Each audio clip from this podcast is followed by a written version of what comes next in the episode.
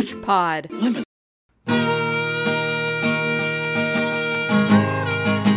On this week's episode of Good Pod Lemon, we discuss the pilot episode of 30 Rock, we expose the truth about producer Kevin Reilly, and we find out the difference between a pantsuit and a skirt suit.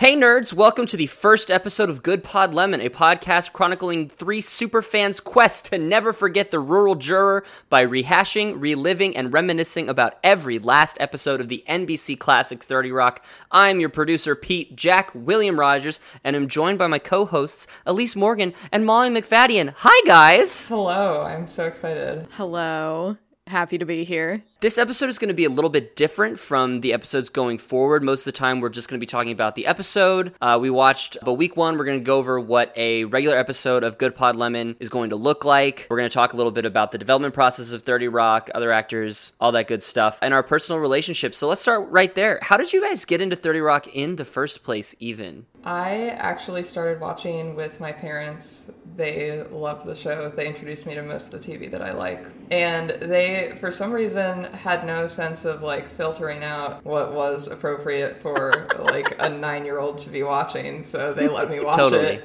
every week with them, which I am so thankful for. And here we are. So you watched the show live as it came out. Yes, not all the way through. I didn't start from the beginning, but starting like mid season two, I think. That's real early on. And Molly, how about you? I started watching 30 Rock because I was obsessed with Tina Fey on Saturday Night Live, and 30 Rock ya. was on Netflix. And so I picked it up from the beginning, and instantly I was obsessed. And I watched it over and over and over. And I just never started any new TV shows for like two years. I just rewatched 30 Rock. 30 Rock is actually why me and Molly are friends. Like, that's literally why we became friends. Mm-hmm. Yeah, talk about that a little bit. How did, because you've said this before, but I don't think I know the full story this. Okay, so me and Elise were part of a youth group together um, called.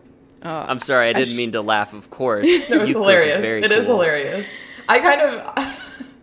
the funniest part of me being in this youth group is that my parents just sent me there to get me out of the house. They were like, we just need somewhere for you to go. And so they sent me on this ski trip where I met Molly. And I hated Elise. Yeah, no, we did. We really like. Like, we did not like each other. I she was exactly like she is now, just like Yeah. inside jokes out the wazoo, like the stupidest sense of humor. I'm just kidding. No, that's valid. That's actually, that's very accurate. But I found her to be so over the top, and I was not into it. And then we were at where were we when we first discovered that we loved 30 Rock? Aubrey had mentioned that we both like the same TV show, and I was like, well, surely I like it more, and she is just a fake fan. And I refused to talk to her. But since then, we have literally, like, for like Leap Day, we dressed in yellow and blue and went to Blue Sushi, and like, clearly we overcame our. Overcame our differences. We, what differences, though? Like, there aren't differences. You know, it's funny that you guys like met from youth group and started talking about 30 Rock from youth group together because I was introduced to 30 Rock by like my teen leader when I was in high school. He was like, So there's this show 30 Rock that has Tracy Morgan, and he makes a joke about being on a show within a show, and I think you'd really like that. And I was like, yeah, that sounds exactly like the kind of meta nonsense that I'm a huge fan of. So I started watching the show on when it was on Netflix, and I was like, all right, yeah, this is it. This is the only show that I'm going to watch for the rest of my life. And it Yeah. was, for the most part. Let's talk about what an overview of what a typical episode of Good Pod Lemon will be. So, we're going to have our recap of the episode with all sorts of trivia, our favorite quotes, fun facts about guest stars, all that good stuff. Elise, why don't you tell them about the Deal Breaker Award? Yes, so we will be giving out the deal breaker award to whatever character committed the action that is the biggest deal breaker that episode, which is, of course, going off of the Deal Breakers talk show. There are a lot of deal breakers, like uh, almost the entire show is full of deal breakers, so it'll be it'll be In a tight show where everyone is nuts the whole time. Yeah. Yeah, I think there's uh, just constantly doing horrible things to each other. And then, Molly, you're in law school, I've heard. I that is true. I am in law school. So I am going to walk us through the lawsuit of the week, detailing who is most likely to be served summons and why. Like the Deal Breakers Award, there are many actions in this TV show that could result in a lawsuit. So this will be tricky. And then the last thing that we're going to do in every episode is we're going to rank each episode on the GPL Best Episode list, which is an ongoing and ever changing master list of the Good Pod Lemon crew's combined personal opinions on the best and worst episodes of 30 Rock ever made. I think now is a good time to address the elephant in the room and that is that we will be talking about the episodes that contain blackface. They are not going to go on the GPL best episode list. That way, it's not like three white people sitting around talking about how good an episode of television is that has like a hate crime in it compared to episodes that don't have hate crimes. It just uh, feels better that way. Yeah. Are you guys ready to hop right into it? I am Yeah. so ready. So, the pilot episode of 30 Rock, titled, of course, just Pilot, aired on October 11th, 2006, written by Tina Fey and directed by Adam Bernstein. Something else really interesting, guys, that happened on October 11th. In 1687, the Habsburg monarchy was officially recognized as sovereign uh, in Hungary and would sort of rule like sort of patchwork across Europe until 1918. Uh, and later, the very last of the Habsburg royal line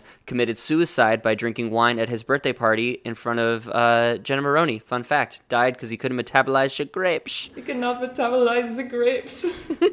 Maybe not all of that is true, but the first part is. The episode opens with Liz Lemon, played by Tina Fey, waiting in line to get a hot dog on her way to work. We get the iconic first words, Whoa, excuse me, there's a line, buddy, followed by There's two lines, immediately setting the groundwork that 30 Rock is going to be a TV show that is very aware that it is a TV show. I didn't notice that until a friend of mine made the comment. Like we were just hanging out talking about 30 Rock. She's like, and the first line's like, "There's a line. There's two lines. That's so smart." And I was like, "Oh my god." I'm not gonna lie, I didn't notice it until you brought it up. Okay, I feel like that's what makes the show so good because Molly, I know that you and I have watched this probably at least 200 times all the way through, not exaggerating. Um, and there are still things that you don't pick up on because all the jokes are so quick. the density of jokes in 30 Rock is just so high. Like if you were to look at density of jokes in Friends versus fucking South Park versus 30 Rock whatever, I think 30 Rock is just constantly throwing jokes at you so you can watch an episode over and over and over again and miss just this one little offhand thing that they throw in there that is a joke that is still really funny and it's just like, "Oh my god, that's that's great." I might be wrong, but is 30 Rock still the show with the most most jokes per minute? You know what? Let me Google it. TV show most jokes per minute. Okay, I found an article in The Atlantic, so you know it's legit. The one where I counted the jokes in popular sitcoms by Talib Vizram. And yeah, it looks like 30 Rock has the most jokes per minute of of all of these shows. In order, 30 Rock is number one, 7.44 jokes per minute, which is Insane. it's a joke every eight seconds. Incredible. It goes 30 Rock, New Girl, Parks and Rec, The Office, Brooklyn Nine-Nine, Friends, Big Bang Theory, Modern Family, Family Guy, South Park, Frasier, and Curb Your Enthusiasm. Curb Your Enthusiasm only 3.41 jokes per minute. But something like Big Bang Theory, I'd figure to have a lot more. I would argue that Big Bang Theory actually has zero jokes per minute because that show is not funny. So I have in front of me Tina Fey's Bossypants, and Ooh. she details kind of the start of 30 Rock. And so originally, what had happened was she pitched this idea about a cable news producer who was going to be played by her, who was forced to produce the show of a blowhard right wing pundit, which was always intended to be Alec Baldwin, to boost her network's sagging ratings. So she produced that to the NBC president of primetime development. His name was Kevin Reilly, and Kevin Reilly shot it down. He did not like that idea. And so he That bitch. well, it actually turned into something good because that is how 30 Rock was born. He suggested that she write something a little closer to home, perhaps about her time at Saturday Night Live. And so Evan, I'm sorry for calling you a bitch. Yes, apologies to Kevin. Oh, and then I called him Evan. Oh, this is just Wow. one after the other. You need to write him a formal letter, at least an email. I'm gonna get a Notes app apology. I'm gonna put it on Twitter, and no one's gonna know what I'm talking about. That'll be the first thing we tweet from our Twitter account. Oh yeah, go follow Good Pod Lemon, spelled the way that you spelled this to get this here in your podcast app wherever you listen to podcasts. So Kevin shot it down. She still wanted to keep Alec Baldwin. The show was kind of built around him, it seems like. She started thinking that if it was a show business story that she could use Tracy Morgan too. So she came into this concept of 30 Rock with Alec Baldwin and Tracy Morgan already in the forefront of her mind to kind of build the show around these characters. Yeah, so that's kind of how 30 Rock got started. That's what I know about that. Her I know her relationship with Lorne Michaels has been deeper than I think a lot of us know about. She seems to have kind of a mentor-mentee relationship with Lorne Michaels. I would assume that if anyone was being groomed to take over like Lorne Michaels' position, it would be Tina. Do you think then that kind of the relationship that she writes between Liz Lemon and Jack Donaghy, do you think that at all is related to her personal relationship with Lorne? Or is it, I mean, obviously all of these relationships are an exaggerated version of real life things, but do you think that there's any element in play there? I would say yes, I think there's some element of truth to that relationship. Jack mentors Lemon, and I think that that might be very similar to what Tina experiences with Lorne. So Liz responds to this disrespect by telling the vendor that she wants to buy all of the hot dogs, and everyone groans, but. We learn that later it will cost her $150 for that privilege and proclaims she is giving them to the good people who stayed in the original line behind her. Does this hot dog vendor only have $150 worth of hot dogs ready to go? Like, she says, I want to buy all the hot dogs, and apparently she does, and it's only $150. Like, how much is this hot dog vendor going to make today? Jack, you know what? It's hard running a small business. Support small business owners. Buy all the hot dogs. Now he has more money to buy more hot dogs for next time. This is how the economy works. Liz then walks to work with a fun little ditty playing in the background. She's handing out hot dogs to just random strangers on the street, security guard in the building. The strangers on the street are like, I, What is this? Who are you, lady? As the they security should. guard is like, Fuck yeah, hot dog. the strangers on the street are right. But she has so many hot dogs. Like she has a lot. It's clear that she is like a somewhat responsible proprietor of these hot dogs and that's why she has so many. Right? Like if it was a person right now. if she if someone had one hot dog if someone has one hot dog in their hand and they hand it to you, they're like, "Here's one hot dog." You'd be like, "Get away from me, weirdo!" If you have a box of hot dogs and they're all and they all have the little like the paper wrap around them, I think it's legit. I would I would take the hot dog. Okay, I, I see your point. I'd be too Thank you, worried about thank them you. being poisoned. Yeah, no, like I I see what you're saying, but don't don't get it twisted. I still wouldn't eat it or take it. Um, we find out that the song that is playing while Liz is in the elevator um, is Josh singing about Jenna, played by the incredible Jane Krakowski. She is playing Pam, the overly confident, morbidly obese woman, which is wildly fat phobic. Um, just just com- like right off the bat they're like we are going to bully some people right now it, it is just like at the, and at the time like when when i first watched it i did not think anything of it and i was like nine years old. And then i watched it again when i was older and i was like whoa. Um, but that's i mean that's pretty much a recurring pattern for most of the show. And she goes she goes, "This fat suit smells like, like corn, corn chips." yes Can't say that. Um, I have a question. Are we supposed to believe that Josh is actually singing here? Like, Jenna sings during the show. Are we supposed to believe that Josh, who we never see sing again in the entire show, is actually like the like the cool jet? Who's got the da da da bop? Like, is that supposed to be him? I, I I'm think very that we are supposed to believe that, yeah.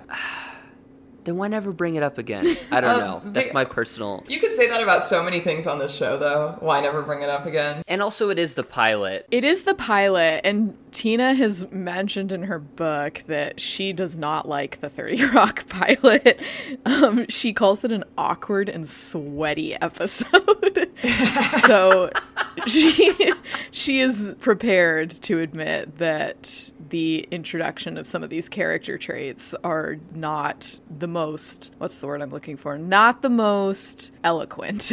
Yeah, I think they really 30 Rock is not a particularly subtle show at any point, and I think uh, especially when they're introducing certain concepts, they just choose to be ham-fisted. They're like, "Fuck it, we're just going to we're just going to say it. Like here it is." Especially with a show where you're not always trying to do perfect screenwriting all the time. If sometimes the joke is, "Hey, isn't this poorly done?" The audience the the way that the show works, the audience is like, "Oh, it is. It is, but that's funny. like it works." Yeah. So I think we should also bring up now that we've met Jane Krakowski, um, her character Jen Maroney for the first time. Um, we should discuss the Rachel Dratch situation. Please tell me all about it. I will tell you all about it. So, Thank you so much.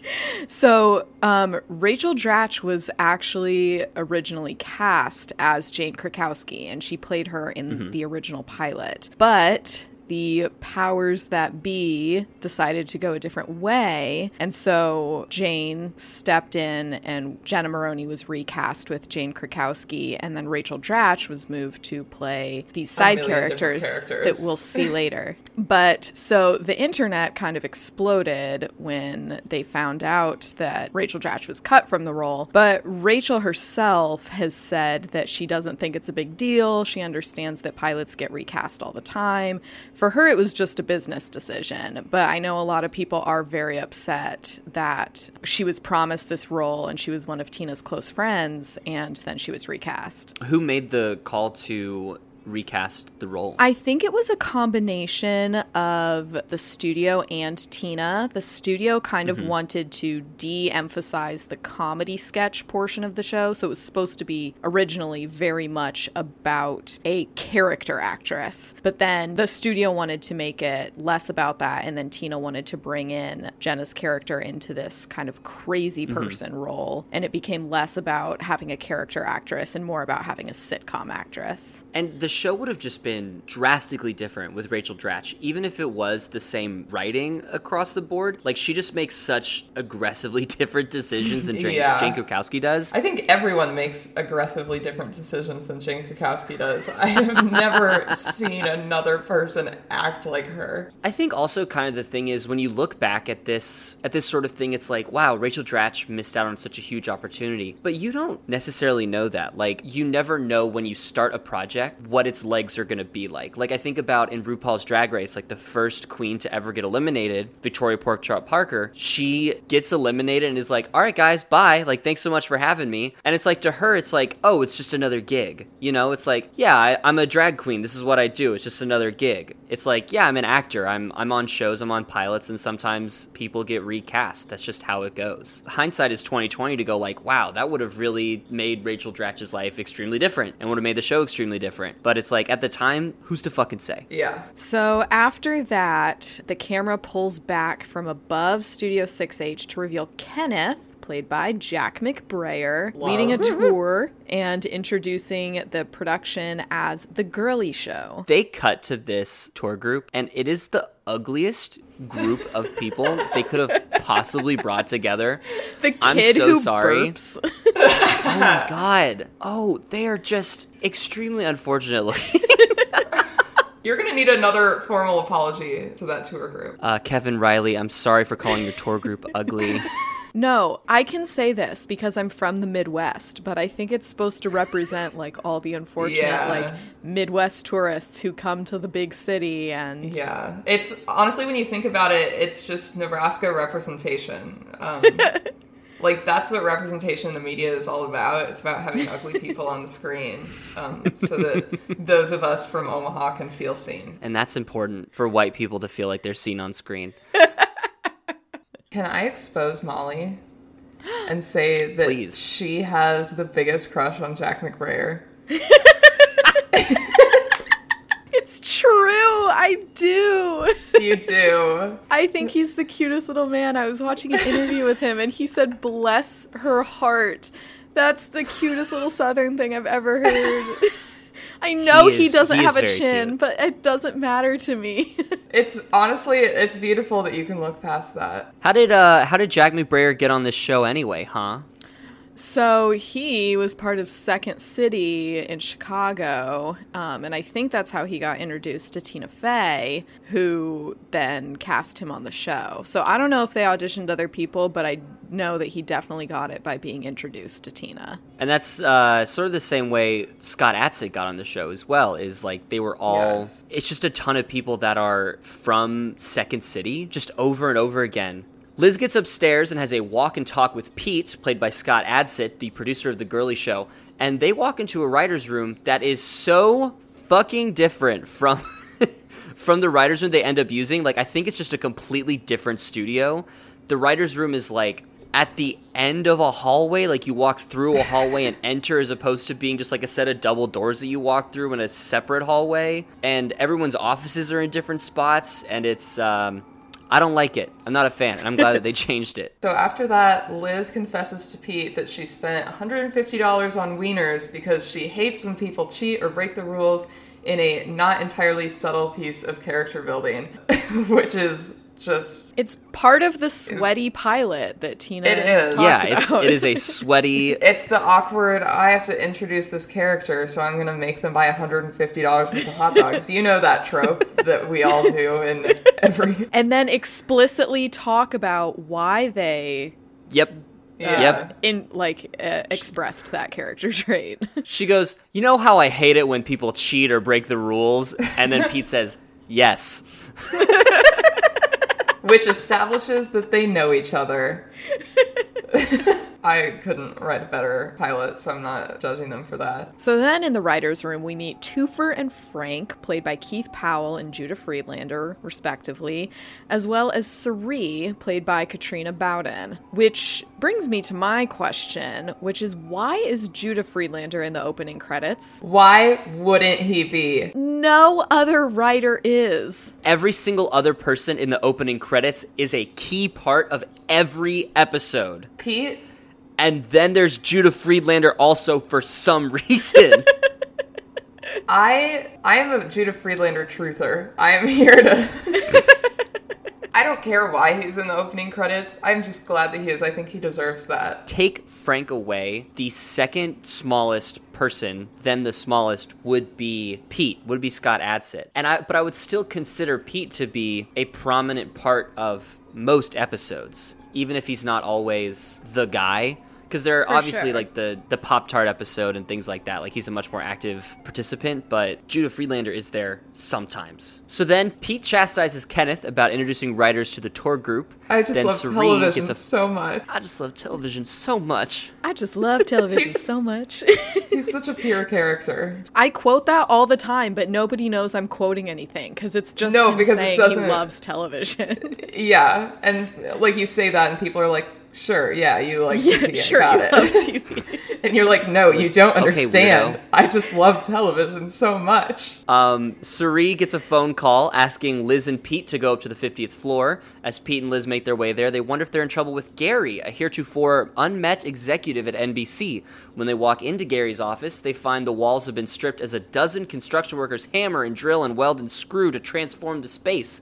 Liz says, Where's Gary? And the reply she gets is Jack Donaghy, played by Alec Baldwin, kicking a sheet of plywood down to announce Gary is dead. That Uh, is which absolutely my favorite part of the a- pilot. That what an entrance! it is Gary's dead. Like unbelievable. he set the tone right there. and he is he is on it from day one. Yes. Alec Baldwin has the character. Like I think so many of the other actors, it takes them a second to like really get into their parts and figure it out. Like I think Jack McBrayer's southern accent gets a little stronger as it goes on, and Tracy gets a little more wacky, and Jenna gets a little more wacky. But like Alec Baldwin is settled in is. from the first second. He has that very particular speech pattern where he'll say a sentence and put a pause in the middle. And like he has that down from episode one. Yeah, and mm-hmm. it's stuff that I think like no one else would have thought to the the dramatic pauses and the the talking like this contest. and like, okay, like Molly was talking about Bossypants earlier, and Tina mentions like a lot about like, oh my gosh, thank God for Alec Baldwin. Like he's the most incredible. He's the reason the show, whatever. Like she goes on and on about how grateful she is that he was on the show. And honestly, like she's right. Like he really helped the show a lot, I think, especially from the beginning when they were like finding their footing and stuff. And he was just like already on it. Um, Molly, you were talking about earlier about how this part was always for Alec Baldwin. You want to Yeah, so I think from what I remember in her book, Tina talks about how she wrote the part with Alec Baldwin in mind without having ever talked to him about it. So they, I think they did audition other actors for it, but they just kept coming back to Alec Baldwin. They were like,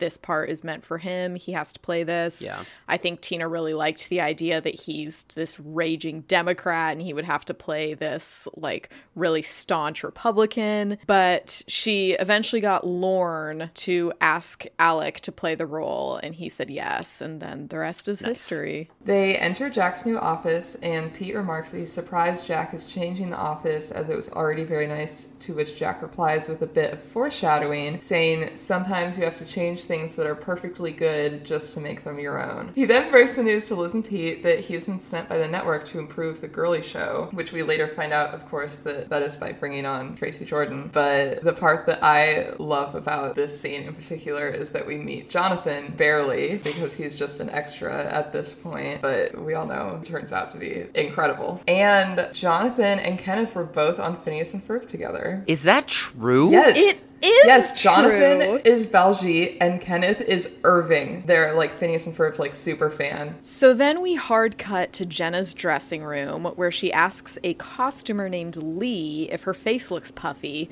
which eventually leads to her asking for hemorrhoid cream to reduce the swelling, which was a trick she learned playing a lady rapist on Law and Order. Her words, not Molly's. Jenna's words.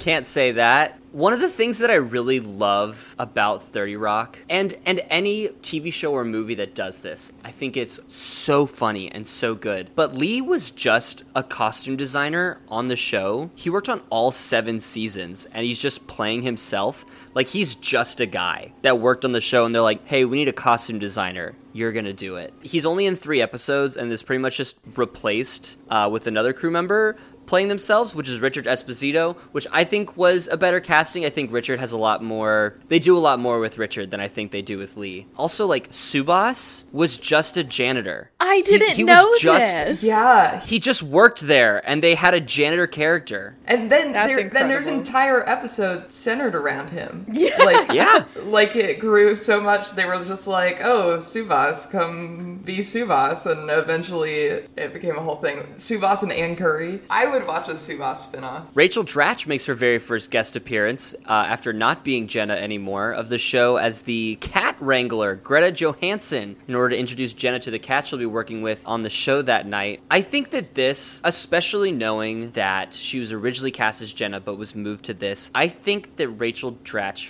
fits these character roles so well Yeah. where it's just it's just a little one-off and she can be as kooky and weird as she wants to be and it all works because this cha- like Greta Johansson is a nut job. Like she does not does not have all of her marbles together and she's she's just perfect. She just kills it. You could say that about every single role she has on this show. yeah. Oh absolutely. What are y'all's favorite Rachel Dratch side characters on the show over the entire course of the show Barbara Walters. That is a good one. the Rouge. The Roger. It's hard to beat that, but I think oh, I think I have to go with the Blue Man for how outlandish it is. I was going to say Blue Man too. And there's no way of explaining what that means to people who haven't seen the show. Like, oh, yeah, when Rachel Dratch plays the Blue Man. Oh, yeah, I don't know what you're talking about. Back on the 50th floor, Jack shows Liz and Pete the market research on the show that indicates they're missing the key men ages 18 to 49 demographic, which is most people.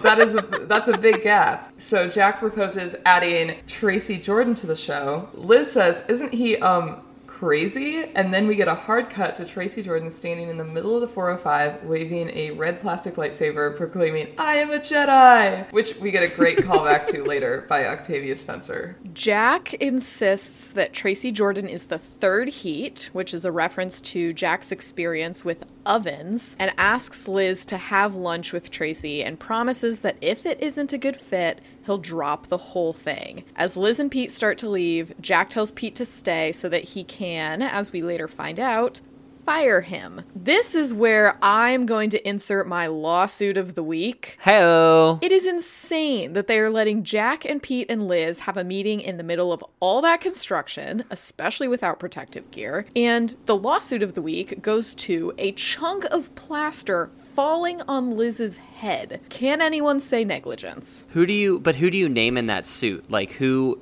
Who gets the summons on that? That would be the construction manager for Okay. not stopping that. Do you think that there's any liability on Jack's part because he brought them into the office while it was under construction? He's like, I'm going to continue to hold meetings here in the office even though it's under construction.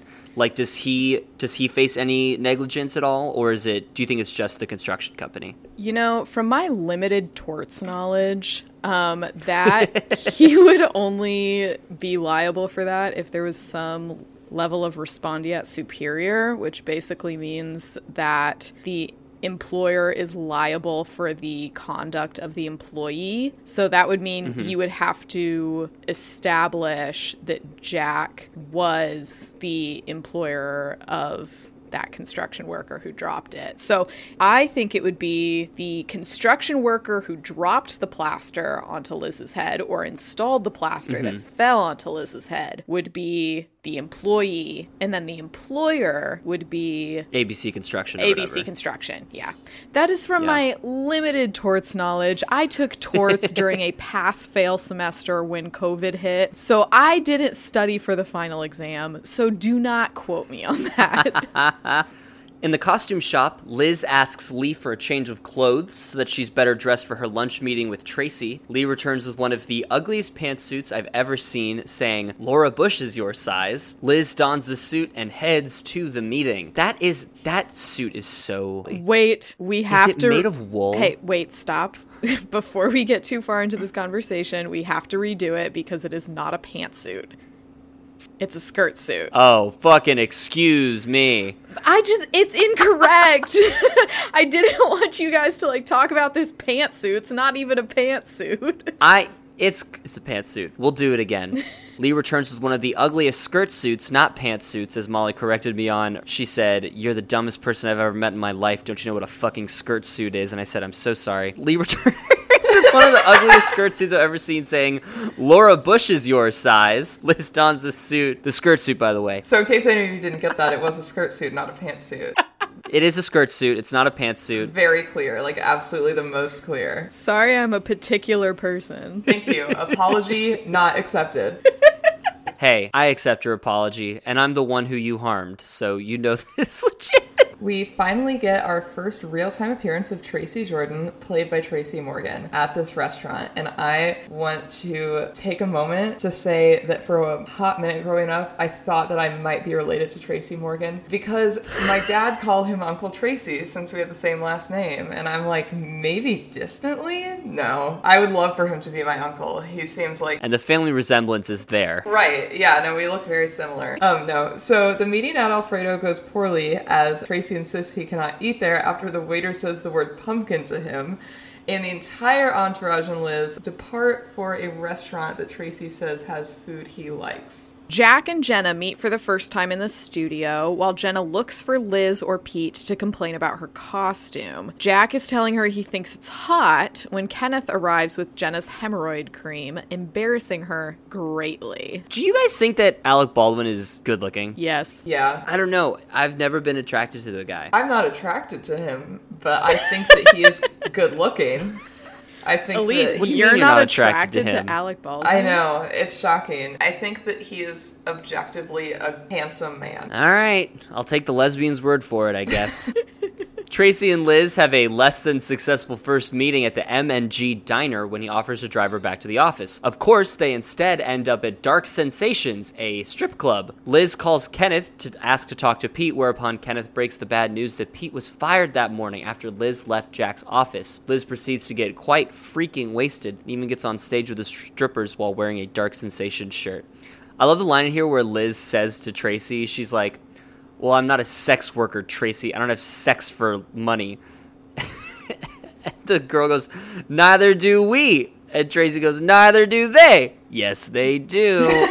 Meanwhile, back at the studio, the show is falling apart under the direction of Jack. He upsets Jenna by being too honest with her. He picks a cat at random for the cat lady sketch and ends up selecting a cat that was just rescued from a lab. we get Rachel Dratch again, thank goodness. Yes. Liz and Tracy head back to the studio in Tracy's Hummer so that Liz can quit the show in front of everyone, but stop on the way so that Tracy can piss on his old foster home. This sets such a great like standard for the show where they're like, "Oh, you wanted an emotional moment? How about suck my dick, idiot? How about that?" Yeah. Anytime the show gets set up to have an emotional moment that is like objectively this should be an emotional moment, they find a way to make it still have a joke in there. There have been times in media where that sort of thing happens where they pull the rug out underneath you and it's like, "Ah, I really wanted I wanted that moment." And I think I've never felt that way with 30 Rock where No, when they I think that it's all very well done. Yeah, like it still feels Like the same show. Yeah. After that, Liz and Tracy storm the halls of the sixth floor, demanding to see Jack, but Kenneth gives Liz the phone as she's gotten a call from Pete. Pete advises Liz to not quit, to not, quote, buy all the hot dogs. Y'all remember that from earlier? I do. As it were, but then spurs Liz to the stage when he notices the cat lady sketch they intended to cut had just started. Jenna starts getting attacked by the feral lab cat and throws it away from herself to an extremely negative reaction from the studio audience. Liz tells Tracy she needs them to talk for two minutes about anything. Tracy walks randomly into the sketch and begins riffing to immense applause and laughter, even going so far as to quote his famous catchphrase, This honky grandma be trippin', before proclaiming that he is the third heat, setting the stage for his inclusion on this show for the rest of the series. Liz then confronts Jack Are you drunk? Yes!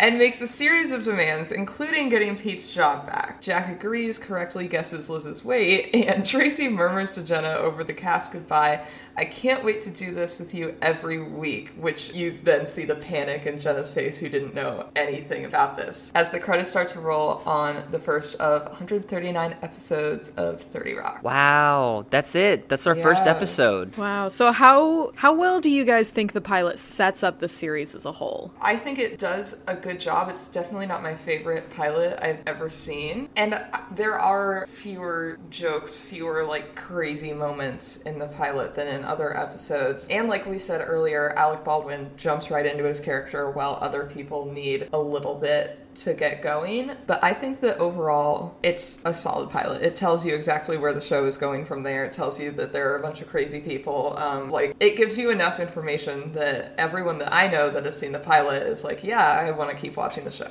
One of the things you talk about in screenwriting is asking yourself whether or not the pilot does a good job establishing longevity within your conflicts. I think that the show does a great job of establishing strong characters that can play off of one another because the thing that's going to get your show to go a long time isn't yes we have a lot of great plots in mind. It's like you got to have characters that can be put into situations with other characters that create interesting conflict and interesting situations that then write themselves into full episodes or into their own storylines. I think 30 rock does that really really well. Do we want to talk about our deal breakers for this episode? What was what were y'all's deal breakers? Mine, this will surprise some people because I am very against cats since I am deathly allergic to them. But my deal breaker has to be when Jenna says that she put down her cats because the only thing